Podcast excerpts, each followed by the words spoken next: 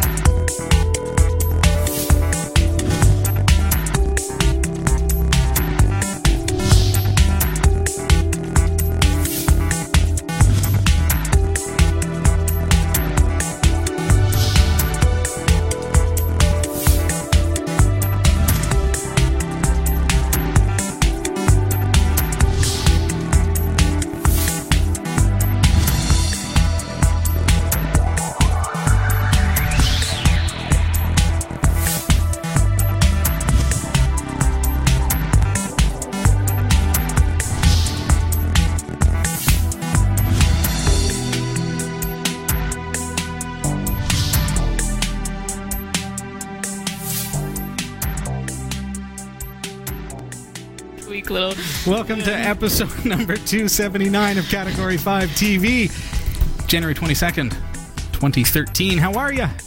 Good to see you. Yeah. How are you doing, Abigail? Good. Good. Good. Just keeping busy, trying to stay warm. Abigail Smith joining us uh, for a Canadian winter tonight. It is bitter out there, freezing Snowy. cold, snowy. Feels like winter. It, it, For once. it certainly does. Yeah.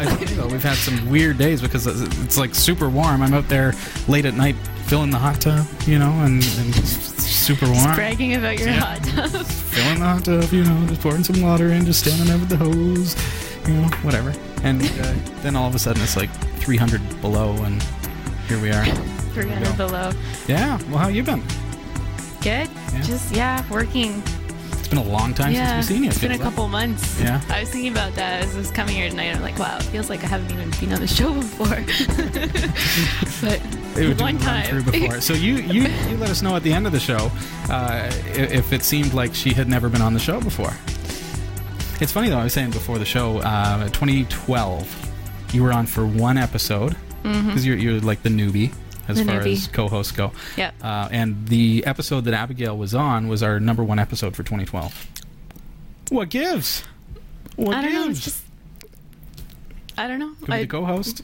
Maybe. Could be, uh, you know, that was. I was excessively witty that day. I don't know. Could have been the feature. Of course, it was you, Mm. Robbie. It was you. Probably was. Although, I c you could say like if, if no matter what the number one episode is, I was on it. so that's a major fail right there, because it's kind of a given. Yeah. So Well, then. it was her. she was the only thing that was out of the ordinary. Hey, chat room, Agamotto, TikTok, JP, Troy, 74, Garby, and all the folks that are joining us on Google Plus in our hangout tonight as well on YouTube at youtube.com slash category 5 TV. Nice to see you. Thanks for being here tonight. Abigail, Oh no. I got question for you. distracted. Just a question for you. Yep. What's coming up in the news? Well, let me tell you. Oh, that her tell me. I got my throat. Coming That- up that's in a the good newsroom. as I, as I bring it up on the screen, just buy myself some time and and go, okay, Action. collect it. Mm. Just don't talk about clouds or anything like that. nothing like that. Mega Uploads, Kim Dotcom has set up a new cl- Oh no, what's happening? has set up Is it his I didn't pre-read this, so I didn't even know. No, has set up It literally is about the cloud. has set up a new Astounding. cloud storage and file sharing site. Atari US. Kim Dotcom was arrested and all this kerfuffle over Mega Upload, okay. which is a cloud Yeah. sharing Yeah, yeah. network and, and all that. And so they've gone. He's gone and uh, and and done some more cloud based architecture. just to see if uh, get away with it. so, uh, Atari US has filed for bankruptcy protection. Protection even. Protection. I think we're going to go bankrupt. We'll file for bankruptcy projection. A massive. I apologize. My news is not collected like last time. Wait till we get halfway through. A massive data leak of personal information for half a million Canadians could have been prevented. An architect in Holland wants to use 3D printing technology to print crazy buildings. And lastly, a dangerous remote zero day root exploit has been discovered on some Linksys routers. Stick around. These stories are coming up later in the show. Interesting. Hey, okay, so people are asking in the chat room, how do I get this show on my Android device? How do I get it on my iPhone? How do I get it on this or that? All you need to do is go to our mobile site. It is m.cat5.tv. Scan that QR code or just go there in your browser m.cat5.tv. Check it out. That's going to get you there, and you can watch live. You can catch uh, some past episodes as well right through our mobile website. What is going on in this side of the studio? I was all like giggles tonight. I was like, why is he like this? Like, is it my turn or something? and then I look over and I see that you have the code up on the screen. Ooh. Abigail, we have really astoundingly basic CGI effects here at Category 5 TV. You'll be amazed what you can do with a, a, an AVI file and a little bit of chroma key. It's, it's astounding. Sound effects to boot. Oh no. What a good And now, start to Abigail. episode. Hey, tonight we've got some fun stuff. Abigail and I are going to be talking about creating. We've been talking a little Yeah. bit about this uh, on the side. Creating our very own photo booth. I'm talking like you know when you go into a mall and you can sit down with your kids in front of a, a little camera and it takes four pictures and then spews them out or whatever. We're going to be looking at how to build one uh, tonight, and we're actually going to be using all uh, Linux-based technology tonight, and that's going to be followed up with uh, with another feature uh, in March as well. Yeah. So awesome. very cool stuff. We have a NetTalk Duo Wi-Fi to give away to those of you who were able to get your ballots in at cat5.tv slash phone. We've got a whole bunch here. There you go. We have converted your ballots into numbers. Your chances are 1 in 72. And uh, we're excited to give that away. The NetTalk Duo Wi Fi is going to give you a free year of long distance and phone service. You can call anywhere in Canada or the U.S. absolutely free. So stick around. We're going to be giving that away to one lucky viewer uh, in just a little bit's time. Elmer Fishpaw. Hey, good to see you. DNLS, good to see you too. All right, well, um, postcards. We, uh, we love to receive your postcards. The postcard wall is filling up fast. Uh, we do have some space for you, and we are willing to buy another corkboard if, uh, if necessary. So, Abigail, how can they send those in? All right. Well, if you want to send in a postcard, please. Uh, category5.tv, P.O. Box 29009, Barrie, Ontario, Canada, of course. L4N 7W7. And Category 5.tv is a member of the Tech Podcast Network. If it's tech, it's here. And the International Association of Internet Broadcastees. broadcasters. Scott L is wondering, do you really want a postcard from Barrie, Ontario? And I would say yes. We'd love to receive a postcard from wherever you are, even if you're in our hometown. And in fact, that would be quite meaningful because it would be really lame for me to send myself a postcard. Memories of Mr. Bean Christmas special. But that's what it could come down to. Scott L, please, please send us a postcard from Barrie, Ontario. All right, we appreciate it. And you can send us one from anywhere in the world.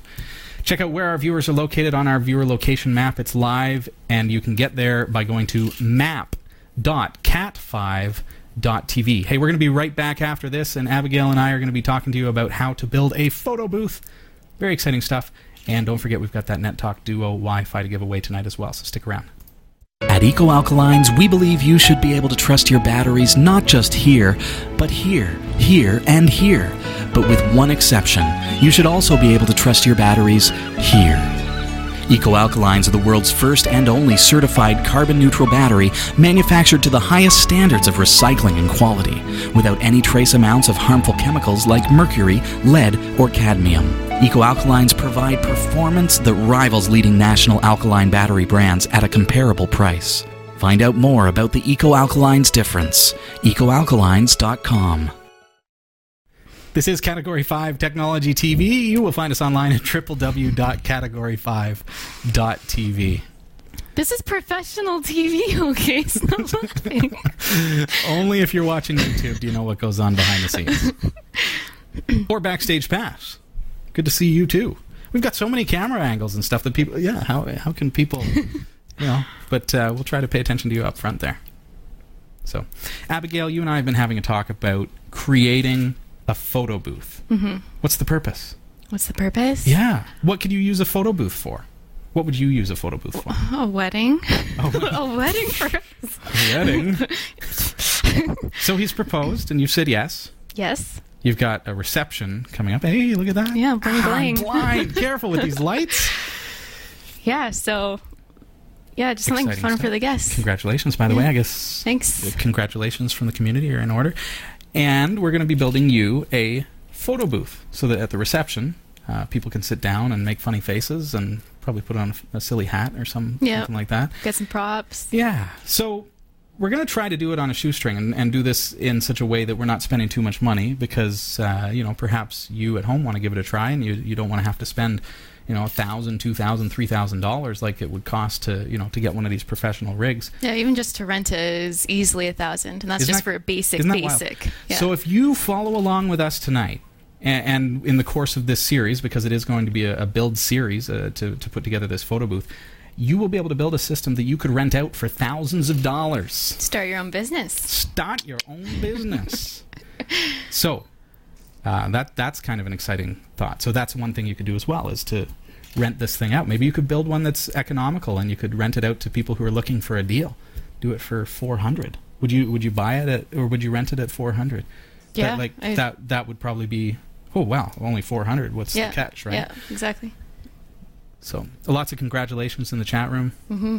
Thanks everybody. Thank. Um, so what we're going to look at to start, as we look at uh, how this is going to be done, uh, is we're going to start by using open source technologies. We're going to start by looking at Linux and uh, some of the software that's available for Linux. We're going to have to buy a little bit of hardware. That's a given. Um, let's say our budget is, I don't know, say a hundred bucks or something. Seems kind of that's pretty cheap. Eh? Yeah, think we could do it for a hundred bucks. I don't know. And then later, I'm in- so helpful. we mentioned uh, in in March on March 12th we're going to be following up and then we're going to we're going to be increasing our budget a little bit getting into some more you know high end software uh, and and actually building a, a bit of a rack and we're going to talk talk more about that in a little bit's time. I think what it starts with is is making a decision what do you want this booth to look like?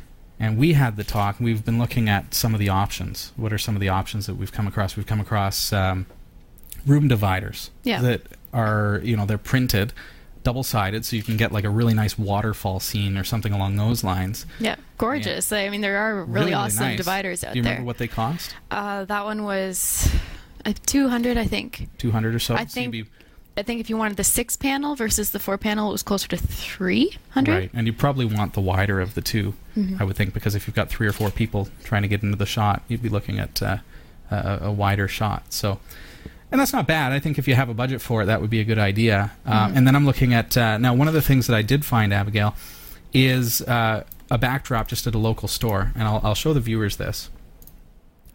It's fifty bucks, and it's just like I I don't know. It's like a That Like a- weave yeah, material woven- or um, room divider, a rattan wood divi- uh, room divider. I don't know. What do you think of that? I, I'm not sure if it's a little too drab for a wedding. I think with something like that, you'd almost need a lighter color so Yeah. that people don't blend in. Could you spray paint it? I wonder at that price. Maybe get some some trim clad or something and paint. well, I guess it depends white. on the quality. Like if that's kind of like a plastic weave, or if like that's a- more a a cloth, It's like a wood. a wood. Yeah, rattan kind of idea.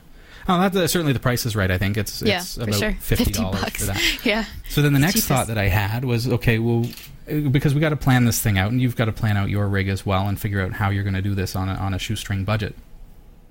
What if we got now? You had shown me some muslin backdrops, which are Mm-hmm. Typically used for photography and and uh, studio use, and a muslin backdrop can be had for fifty, a hundred dollars. Um, the the bricks behind us are actually a muslin. You can see how real they look.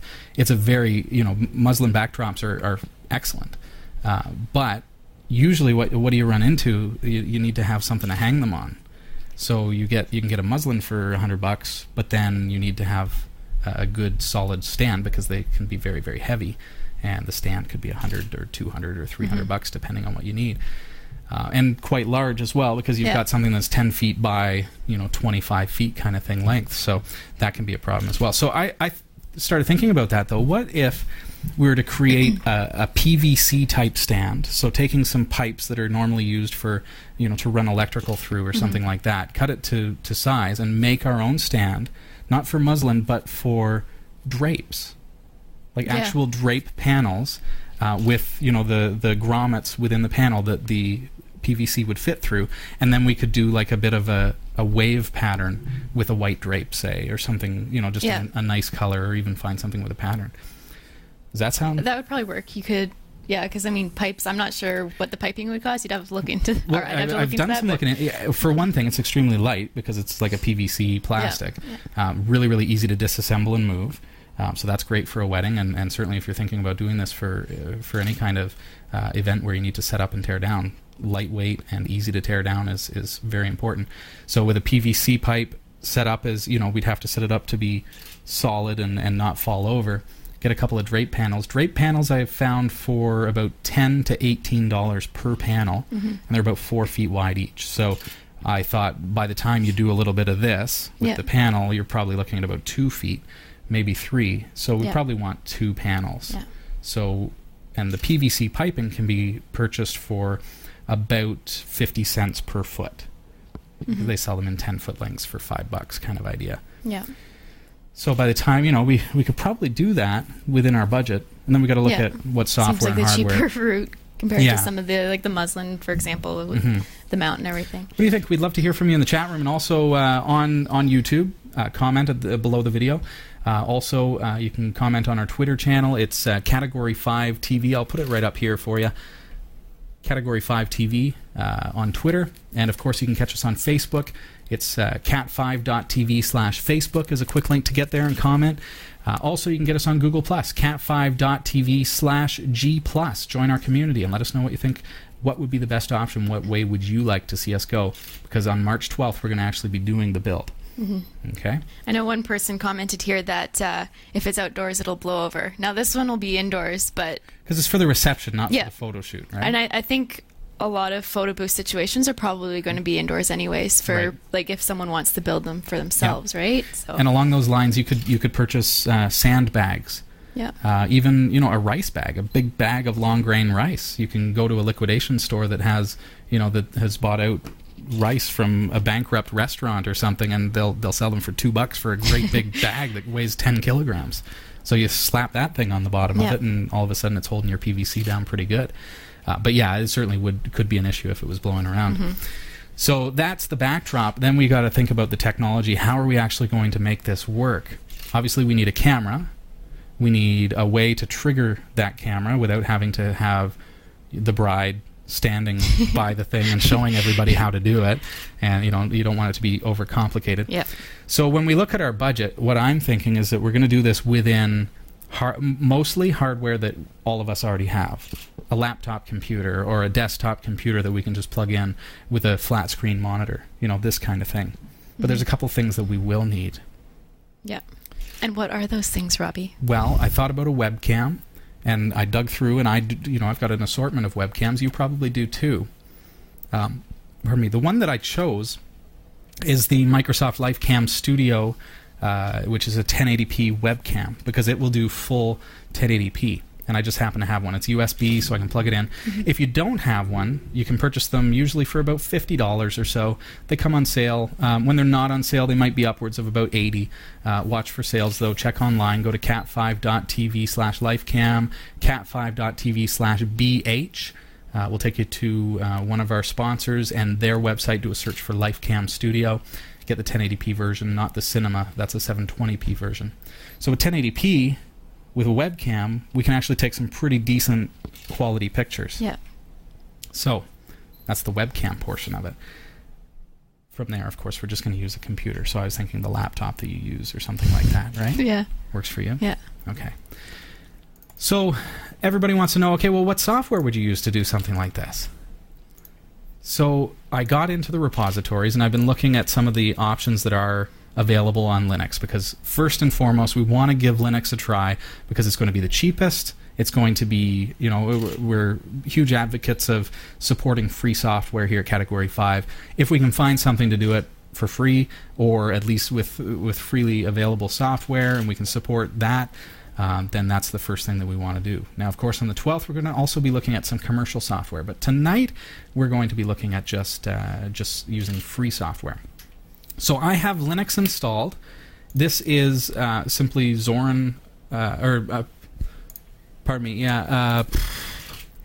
uh, what am I running? I can't even remember now. Zorin OS, yeah. So it's all set. I mean, it's Debian based, it's Ubuntu based. You could be running Ubuntu, you can be running whatever. Get into the repositories, and you'll find a program called Cheese Photo Booth. Cheese. Cheese, like not cheese, like this is cheesy, but cheese like cheese. Okay. Is that a moment there? Yeah, it makes more sense, right? Someone asked me for a tape gun today, and I'm thinking, oh, what now? but then I clued in, had a little There you go. gap. So we're going to just install cheese, and I've already done so. And when I, now when I've got cheese running, I can bring it up here. Uh, it's going to be under sound and video once you've got it installed. And there it is. Okay, so that's looking at us through the Microsoft LifeCam Studio webcam. Mm-hmm. All right. So the next thing that we want to f- determine is how can we get people to actually be able to point at that take a photo button and mm-hmm. take a photo. Yeah. Kind of impossible. And w- do we want to put a full size QWERTY keyboard in front of them and say, okay, well, push the space bar, do that kind of thing. So I don't really want to do that. Yeah, you need something that people, because something like that, they might, one person might come Somebody's up going to push something wrong. they'll mess everything up and, And the bride is going to be frantic, and she's going to be like, "No, you've broken it!" And she's running over, and her dress is flailing, and you just don't want to see that, you know. So what did we do? We went to usbbutton.com. All right, usbbutton.com. Check this out. For $29, so we're still well within our budget, you can pick up this USB programmable button, and it only does, well, I mean, you can do many, many things, but it's got one toggle. So you program it what you want it to do when I push that button. So you can do a series of things. So you can use this after the fact and use it for whatever you want. Um, have it trigger an application and do something. But for us, what we want to do is we want to just program it to hit the space bar. That's all we want it to do. We just want a big button that I can push it and it hits the space bar. So I tried installing the software on my uh, on my Linux computer through Wine. It is a Windows-based program in order to program the USB button. Okay. Unfortunately, it didn't work on Linux. It needs a different version of Mono than than is available, and .NET didn't work either. And the version of .NET is wrong and Wine for for what it needs. So I just, you know, everybody has access to a Windows computer. Stick it on there, and uh, you'll be good to go. So let's take a look at how that's done. I'm going to bring up the web browser on my Windows computer. Um, oh, and I've I've actually already installed it. Here we go. So now I can just bring up the software and choose space. I've got the button plugged in. I can choose the colors. This is kind of neat. I can actually set the colors that I want it to be when the when I've pressed it. So it's going to go purple when they press it. And when it's not pressed, I want it to be green. So mm-hmm. you saw it's a green button there. So program the button and now it's done. So now as easy as that on my Windows system, I've programmed it to be a space bar. Mm-hmm. Okay. To get that software, I'm going to go back to my computer here. I had already installed it on, on the Windows system. Just bring up your web browser, go to usbbutton.com. There you go. You can also buy it here, okay?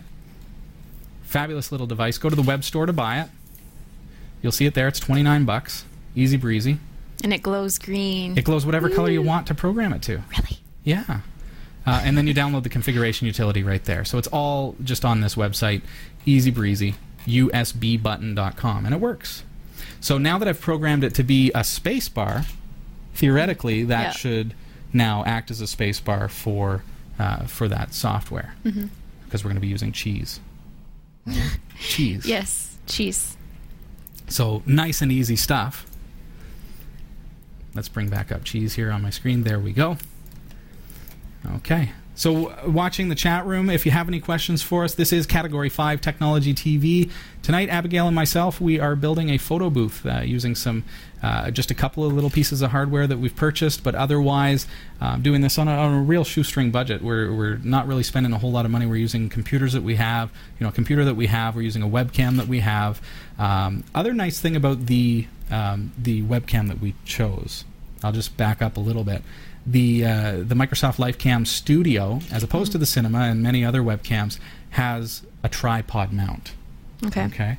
So that means you can you can put it on a tripod and you can see. Um, so, uh, you may be able to see the uh, the tripod here. You can certainly see it. Yeah. Um, yeah. It's actually mounted on a tripod right now for us. That's a real bonus. So with our USB button from USBButton.com, we'll be able to actually trigger that software. So um, I think we should uh, we should skip into the news. Uh, you can get your questions in in the chat room. It's Category Five on Freenode, and we're going to come back to our feature tonight: uh, how to build a photo booth on a shoestring budget using Linux. Um, right after the news. Uh, so stick around, get your questions into the chat room, uh, or pop us an email live at category5.tv. Ready to take it away? I am. Awesome. Mega upload boss Kim Dotcom has set up a new cloud storage and filing file sharing. Mega, a web based service that lets people upload and store files of any kind, is a sequel to the Mega upload system that was shut down last January. Police raids on the offices and home of Kim Dotcom led to the closure of Mega Upload. The Mega site went online on Sunday, followed by a lavish launch party held at Mr. Dotcom's New Zealand mansion. Mr. Dotcom, who was born Kim Schmitz, has said the new site complies. That's not his new na- his real name. The new site complies with the law and said that attempts to take it down would be futile. He said on Saturday, quote, "This is not some kind of finger to the US government or to Hollywood. Legally, there's just nothing there that could be used to shut us down. The site is just as legitimate and has the right to exist as Dropbox, Boxnet, and other competitors." And in other news, the U.S. operations of Atari have filed for bankruptcy protection. The maker of the groundbreaking video game Pong is seeking to separate from its loss making French pa- parent holding company Atari SA. The U.S. operations of Atari have shifted to their, their business from retail games to digital games in recent times and have become a growth engine for Atari SA. The statement said, quote, The Chapter 11 process constitutes the most tr- strategic option for Atari's U.S. operations as they look to preserve their inherent value and unlock revenue potential unrealized while under the control of Atari SA. In current in current security news, a federal agency in Canada has lost an unencrypted external hard drive which contained the private information such as names, social insurance numbers, date of birth of more than half a million Canadian loan recipients, the very information which can be used in identity identity theft schemes. A human resources and skills development Canada employee who was looking for a missing USB key containing the data of more than 5,000 Canadians discovered the external hard drive to also be missing from the office in Gatineau, Quebec. The drive reportedly contained confidential information of 583,000 Canadians. Yikes. The RCMP is calling it one of the largest privacy lapses in Canadian history. The Human Resources Minister, Diane Finley, said, I have directed that departmental officials take a number of immediate actions to ensure that such an unnecessary situation does not happen again. Endpoint Protector from endpointprotector.ca is an endpoint solution which would have prevented this data breach. Strong device use policies and data loss prevention technologies in Endpoint Protector ensure proactive protection and safer working environment. And should an external hard drive be stolen containing the confidential information of 583,000 Canadians, it would be entirely unreadable to the thief. For more information, go to endpointprotector.ca. From our interesting uses of technology file, an architect in Holland has revealed plans to 3D print buildings inspired by the Earth's landscape. The buildings are designed to re- re- resemble, I know English, a giant Mobius strip, a continuous loop which only with only one side Weird. Now, to say the least. I don't think this Should- falls under English. This is crazy. I know. Jean-Jacques Oh, Regisioners. For the I record. can't speak Dutch. for the record, I put that in there on purpose. Included the developer's name. No offense. Just putting her on the spot. Okay. We'll just say uh, Janjaap. An individual. Ruishenjar. The With individual apologies. hopes to create the buildings, which he estimates will cost as much as about six and a half million all around the world. Wow. Research. It kind of looks like an enterprise esque looking thing to me. But that's that's just me. yeah. All right. Research has uh, some. um, Do you want me to rewind? I did so much better last time. Okay. Researchers have uncovered a remote root access vulnerability in the default installation of Linksys routers. The team responsible for the discovery contacted contacted Cisco and shared a detailed vulnerability You can do this. vulnerability description along with the exploit don't laugh along with the exploit for the vulnerability cisco claimed that the vulnerability was already fixed in the latest firmware release which turned out to be out the be which, this needs to- which turned out to be wrong Sorry about that. It turned out to be wrong anyway. Linksys said that uh, this thing was this fixed, and it wasn't. okay, I will continue. The latest Linksys firmware 4.30.14 and all previous versions are still vulnerable according to defense code. Although Cisco claims that the vulnerability exists only in their Linksys WRT54G router defense code. Started, I am full of the giggles tonight. Started You know that router? It's the WRT54G. It's it's vulnerable. GL. GL model. So Defense Code started investigating their claim. I apologize. And from what they can tell so far, at least one other Linksys model is likely vulnerable. Moreover, during the analysis, they discovered clues that network devices from other manufacturers might also contain the same vulnerability. They are still investigating. Get the full stories at Why are you looking at category. Because I thought you were going to interrupt me. No, I I was like, I'm not done. Get the full stories at category5.tv slash newsroom. The category5.tv newsroom is researched by Roy W. Nash with contributions by our community of viewers. If you have a news story you think is worthy of on air mention, email newsroom at category5.tv. For the Category 5 TV newsroom, I'm Abigail Smith. Abigail Smith, ladies and gentlemen. Oh, How is yeah. it that it's always the most frightening possible story that could ever exist, and they laugh? To summarize, One of it, okay, the spelling error, the- well, the spelling error was me. But for the record, be wrong. to summarize, I mean, we're talking Linksys routers, the blue ones. You know, everybody's got at least one of them or Yeah. has had one in, in their lifetime. There are 70 million of these things out there Mm-hmm. that have been sold.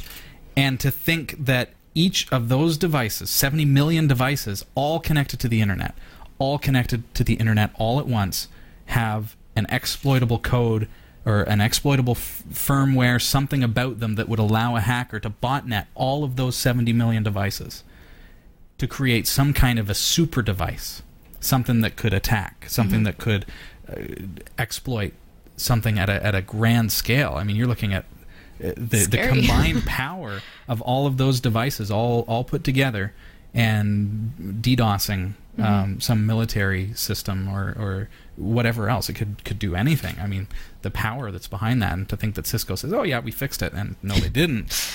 They say the exploit is still there, and possibly actually in some of their other routers, and possibly in some other manufacturers' routers. That is really scary, not funny. Just saying, Abby. It isn't funny. Tonight's uh, stories are brought to you in part by Cordery Electric at corderyelectric.com. Hey, check them out if you need any electrical work done in uh, in Central Ontario. Corderyelectric.com. You can get your free one month trial of Netflix at cat5.tv slash Netflix. Make sure you check that out. And uh, that is a brilliant service for watching your favorite movies and TV shows and everything. Cat5.tv slash Netflix for the free one month trial. This is Category 5 Technology TV. Welcome to the show. Thanks for joining us tonight. Please get into our chat room. It's Category 5 on Freenode or just visit our website, category5.tv. All right. You having fun? I am. Yeah? What's going on in the chat room? Trying to keep up? Yeah, I was just looking back, tonight, trying eh? to keep up. Yeah. Hey, everybody. Broadcasting again tonight on YouTube. A very exciting uh, new feature of Category 5 is that we are live on YouTube. So check out our, our YouTube channel, Category 5. Uh, it's Category 5 TV on YouTube. So. Mm-hmm. Cool. All right. Don't forget, a little bit later on, so a couple more minutes, we're going to be giving away a year free phone service from NetTalk Duo with the NetTalk Duo Wi Fi. And uh, very Awesome. excited about that. Let's pick up where we left off. Let's take a look at what is going to happen when we use cheese in order to. Every time I say cheese, she giggles. Time Having a gonna bring- giggly night. It's just one of those nights, eh? Yep. Ladies and gentlemen, it is water that uh, that I've given her. Yes. Water. All right. So, looking at cheese here, I'm going to just bring up the computer screen. There we are. Okay, so we want to set this up, Abigail, as something more than just something that takes a picture. Because right now, if I click on take a photo, there we go. So now we've got this photo that it's taken. There it is. Okay? So, first of all, now you know that we've set this up with our uh, Microsoft LifeCam Studio com- uh, camera, which is 1080p compatible. So the first thing I want to do is go Edit Preferences. You'll see that it automatically in Linux detects the camera, but it automatically has set it to a low resolution 640 by 480, which is lower than 480p. So if you click on that, click on the arrows, let's see, you'll see that it goes all the way up to 1920 by 1080. I'm probably just going to do the full resolution. Might as well get the best quality that we can. For burst mode, this is where we're going to actually be creating our uh, our device that's going to work as a, uh, a photo booth. We're going to set the number of photos. I would think that four is probably good, eh, Abigail? Yeah. And the delay between each photo we're going to set to one second. So now, if I take a picture, we get something that is much higher resolution. So you compare, it looks pretty pretty good. Pretty attractive. Yeah, pretty great. Thanks, Abigail. These are going up on your bio. All right, so now watch this. Here's what we need to do with cheese. We're going to go cheese countdown. Important. Cheese flash. there we go. Okay. This is for your wedding. Come on, take take things seriously for once. okay, cheese flash. What the?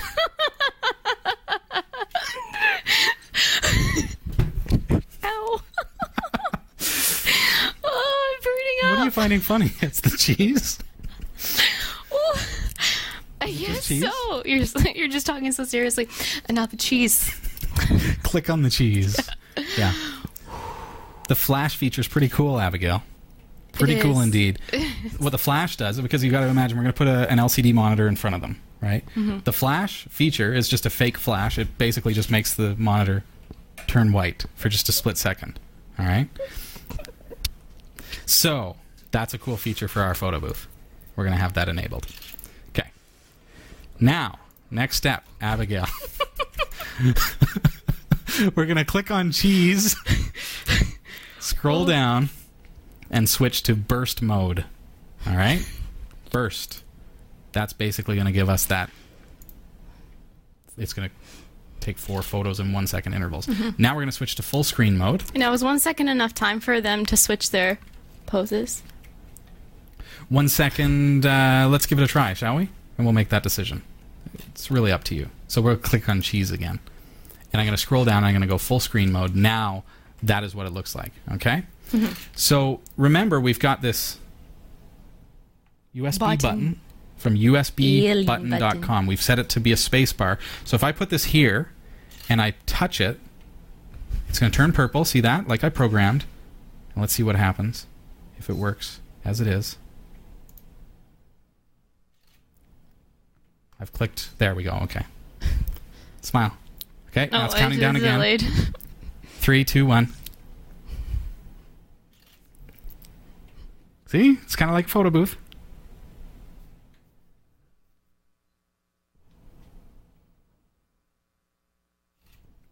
So how'd that feel with one second in between? It's a very delayed second.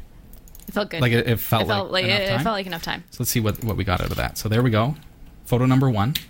Photo number two, we didn't really do much different. Photo number three. And photo number four. Just like that. so now you can take those photos and, you know, you can take those home after the wedding and we can crop and set them up however however you'd like to do. All right? So again, you know, it's as simple as that. We're going to go full screen mode and now we've got that button. How brilliant is that? We've basically that easily have created our first little photo booth. Pretend we've got a nice backdrop and everything, and we're able to, to do that. Push the button, counts down. You can see on your screen there. Oh, I thought I was going to take a picture. It did.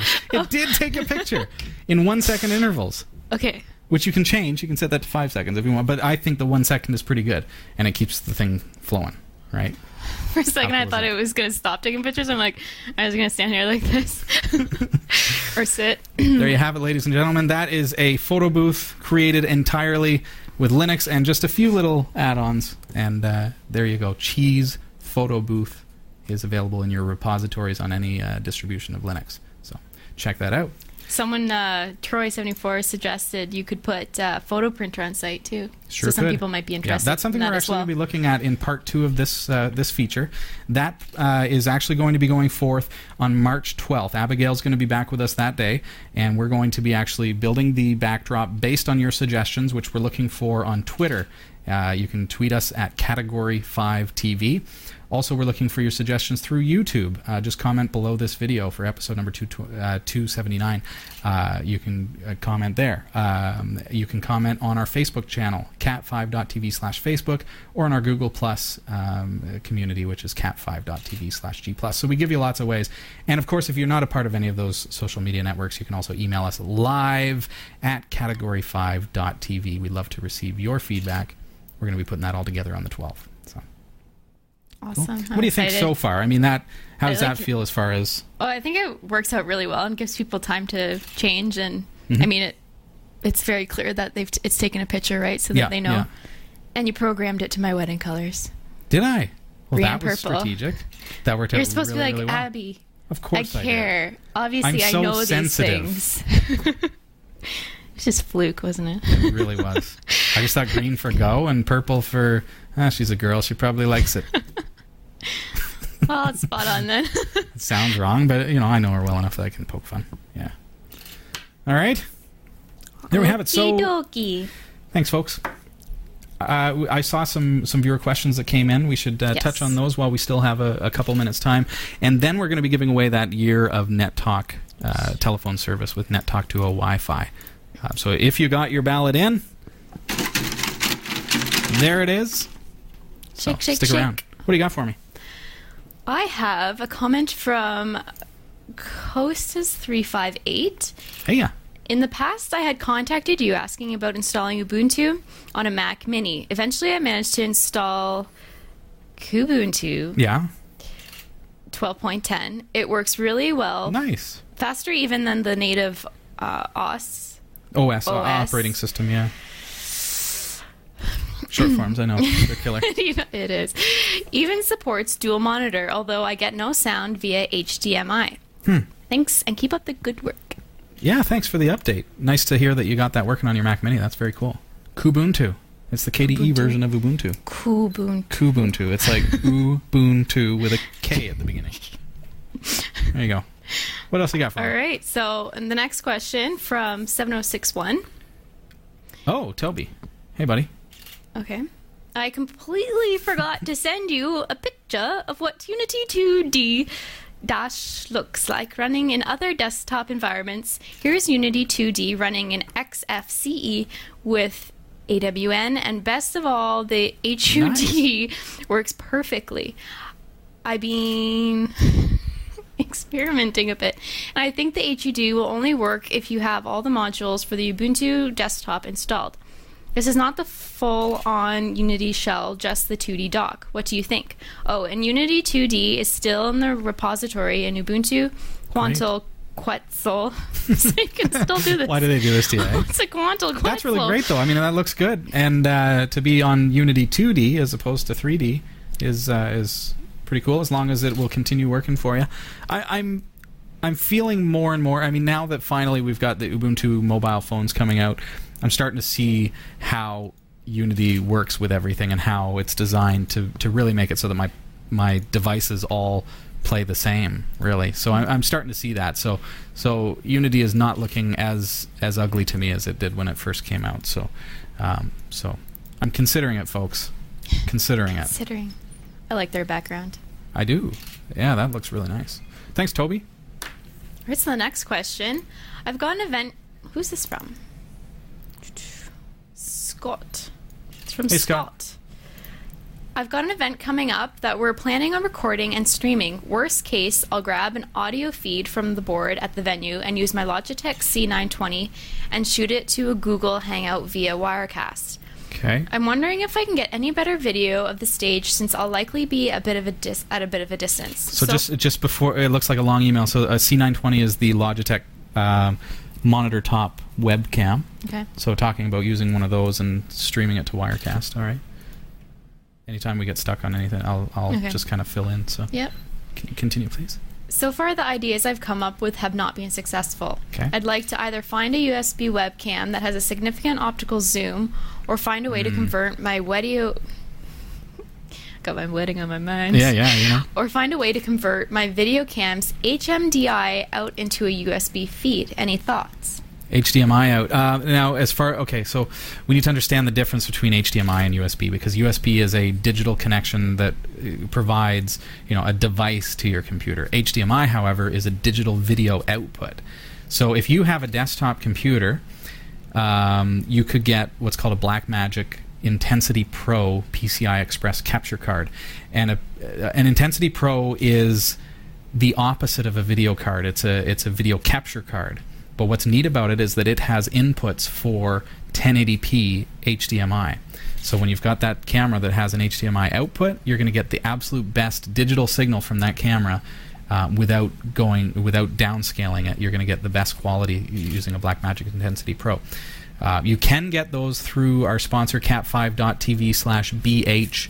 Again, do a search for uh, Blackmagic Intensity Pro and that will give you the PCI Express ver- Express version. There's also a Thunderbolt version. There's also a USB 3.0 version as well. If you have a camera that you've converted from HDMI to USB, or it happens to have a USB output, the problem is, is USB 2.0 is 480 megabits a second, so it has to downscale a stream that's normally you know huge and create something that's really low quality in order to stream through USB because it's not actually a video codec. UDEC, uh, USB is not a video transfer mechanism; it is a data transfer mechanism. So, um, so that's not the best way to do it. You're not going to get the best quality that said, I mean, lots of webcams these days have built-in compressors um, that will compress the stream and then send it over USB. Like our, we were looking at the Microsoft LifeCam Cine- uh, Studio tonight. It compresses the video and sends it 1080p, and it's great.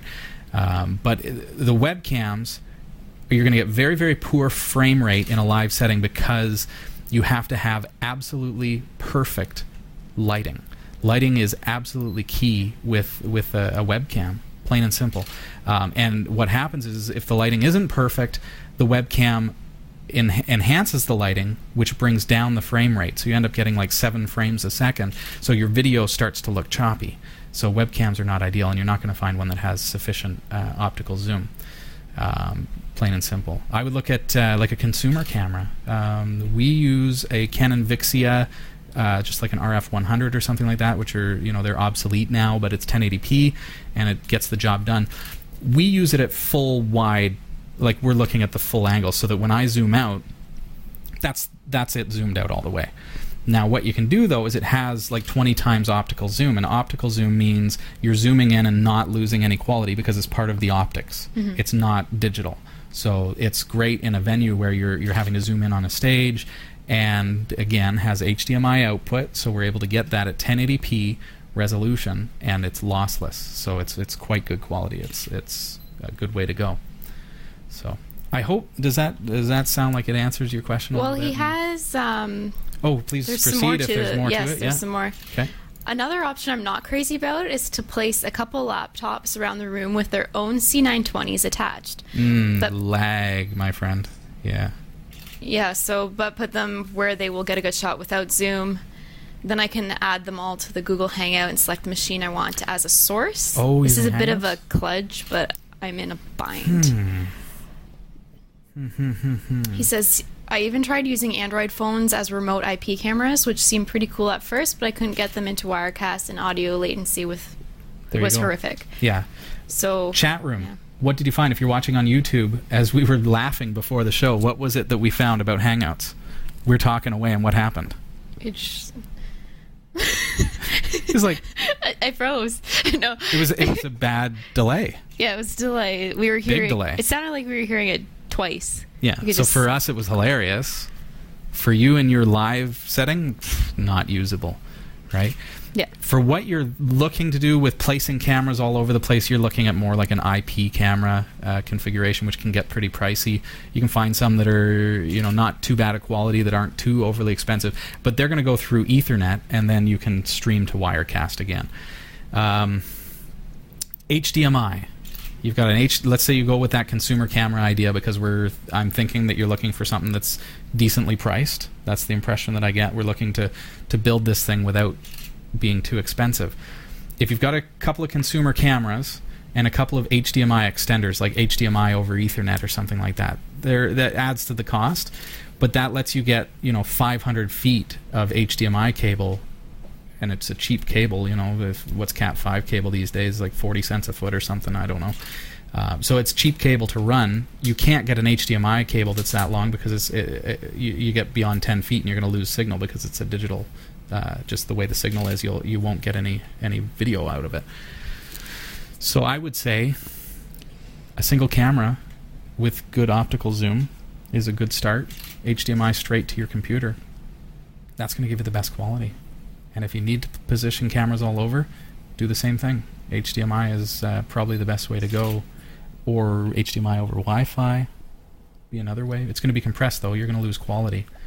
Um, and and the the disadvantage to doing like the optical zoom thing, I, I thought about you know church scenarios where they've got a camera at the back with the board, they've zoomed it way into the stage, lighting's fine and everything like that. But what's the truth about when you've zoomed in that far is that the very subtlest movement, you know, somebody walking by and um, you know their footsteps just moving the floor even slightly because you're zoomed way in, it's going to give you a real like movement on the screen. You can use uh, optical stabilization if your camera has a stabilizer built in. That can help with that.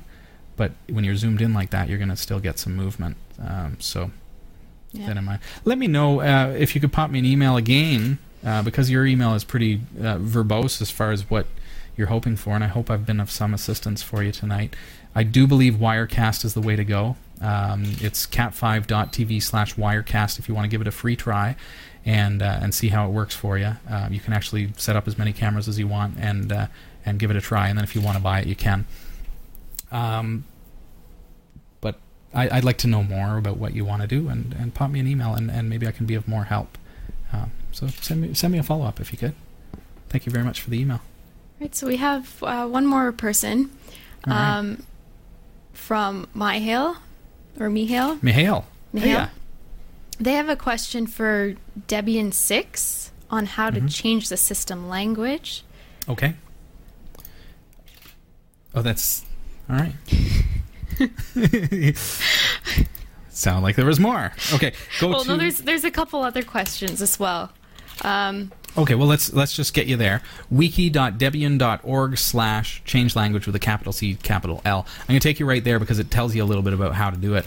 Uh, you're going to need to export what language you want to use and then reconfigure your locale settings as well. Really, really simple.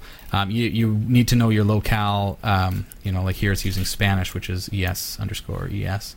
Um, I'm like EN underscore CA or EN underscore US if we want to use US English, for example. Um, you should be able to find everything that you need there.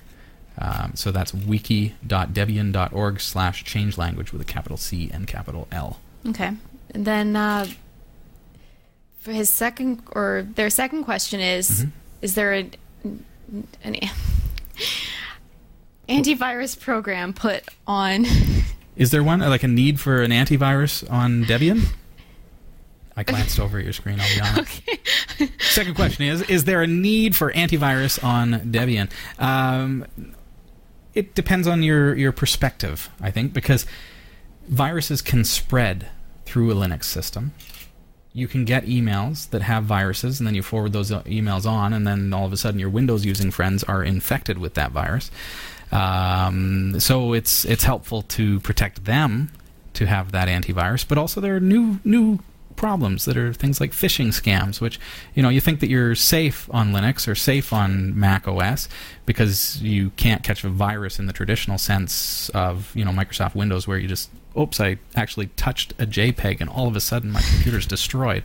Um, but there are phishing scams which trick you into doing things that you don't want to do, and so an antivirus that protects you against phishing scams can help against that as well.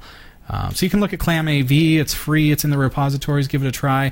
Uh, it's a pretty common one that uh, that we use on servers and things like that.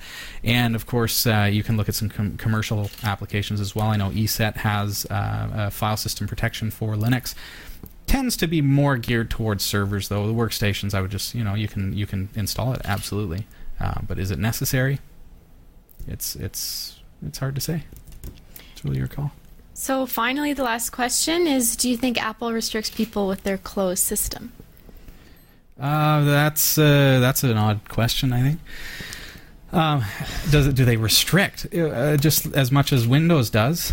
Because um, it is a closed source system. It's not like Linux where you can edit the source if you really want to. But how many people really do edit the source? It's hard to say. I think it's more of a it's a proprietary hardware, so you're restricted to buying proprietary hardware stuff that is you know Mac supported, and that's where it gets you because it's a different scenario. They're they're building appliances versus you know Windows or Linux is is more like it's a personal computer. You can add things to it and remove things from it, and it doesn't have to be a certain brand or anything like that. It can be anything that's compatible with your computer, and mm-hmm. it's good to go. Mm-hmm.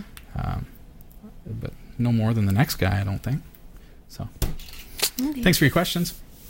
I have a NetTalk Duo Wi Fi to give away.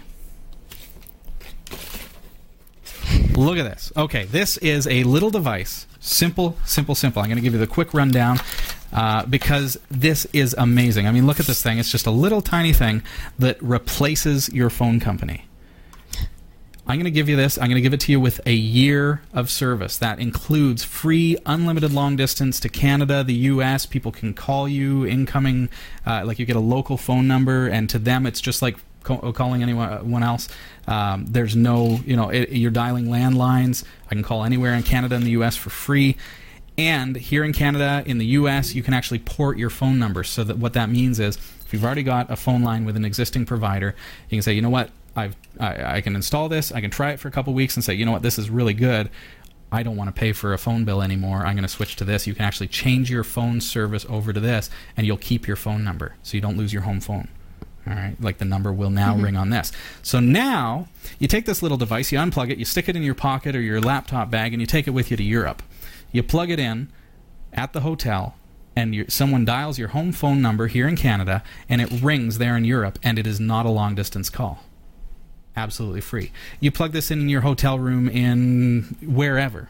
Let's. Mm-hmm. Well, you, I'm using Europe as the example. Let's say I head over to Austria because we've got some great friends in Austria, and I plug this in and I call my work number here in Barrie and I say, you know, how are things going? Any you guys need to send me anything? It's a local call for me. They can call me back, and it's a local call because it's a Barrie phone number. Well, I guess because it well, How it do you uses like that? the Wi-Fi too, right? Is that why it it uses like internet to make the calls, but yeah. you, are none the wiser. It's just a phone service. Yeah. Now you install the app on your iPhone, your Android device, and you bring up the app and you dial a phone number and are calling using Wi-Fi, and you're no longer using your minutes to make that call. This is all part of the NetTalk Duo experience, and it's uh, you know just going to blow your mind, and you're going to want to fire your phone company right away. You get a full year of service, absolutely free. You get the device. You get all that, unlimited long distance. I'm going to give you the honors. Now we've got a 1 in 72 chance of give it a good stir and mix it up. 1 in 72 chance of winning tonight. Thank you everybody for sending in your ballot. Drum roll. We don't have a drum roll. Drum roll. the number. Oh, There's two of them in that one. Oh, we can't do that. I only have one to give away. Okay. Whoop. Ready? Whoop, whoop, whoop. Dun, dun, dun. Eight, six, five, seven, five, nine. Is that it? Yep. And he hits enter. 865-759 is G Siegel. Congratulations, G Siegel. You are the proud owner of a Net Talk Duo Wi-Fi. Check it out, cat5.tv slash phone for all the details. Uh, even if you didn't win tonight, I mean, G Siegel is like, woohoo, and he's there, and he's, he's Googling, and he's uh, thrilled, I guarantee you. But uh, make sure you at home go over to cat5.tv slash phone to find out more information about the NetTalk Duo Wi Fi. You can pick one up there. If you want to save money on your home phone bill, uh, you can fire your phone company now with NetTalk Duo Wi Fi. So check that out cat5.tv slash phone. And that is all the time that we have for tonight. wow. That Flies went fast. by, I know. Yeah. All the giggles. Covered a lot. I know. That was really distracting, Abigail. I, I'm excited about all the stuff that we're doing here at the show. I'm excited about our our new USB button from USBButton.com and how that's going to make our uh, photo booth work so much easier. It's going to look really, really cool once everything is said and done. So uh, make sure you are here on March 12th. Abigail will be here. And, I'll be uh, back. we'll be continuing the series. So, all right. Thanks, everybody. Abigail, thank you. You're welcome. All right.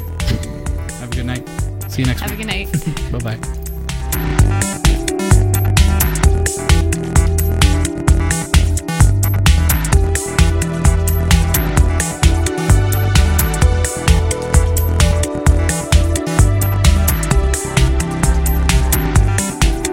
Hope you enjoyed the show. Category 5 TV broadcasts live from Barrie, Ontario, Canada every Tuesday at 7 p.m. Eastern. If you're watching this on demand or through cable TV, check out the local show times in your area at category5.tv and find out when you can watch live and interact in the community chat room. Category 5 is a production of Prodigy Digital Solutions and is licensed under Creative Commons Attribution 2.5 Canada. We'll see you next time. Thanks for tuning in.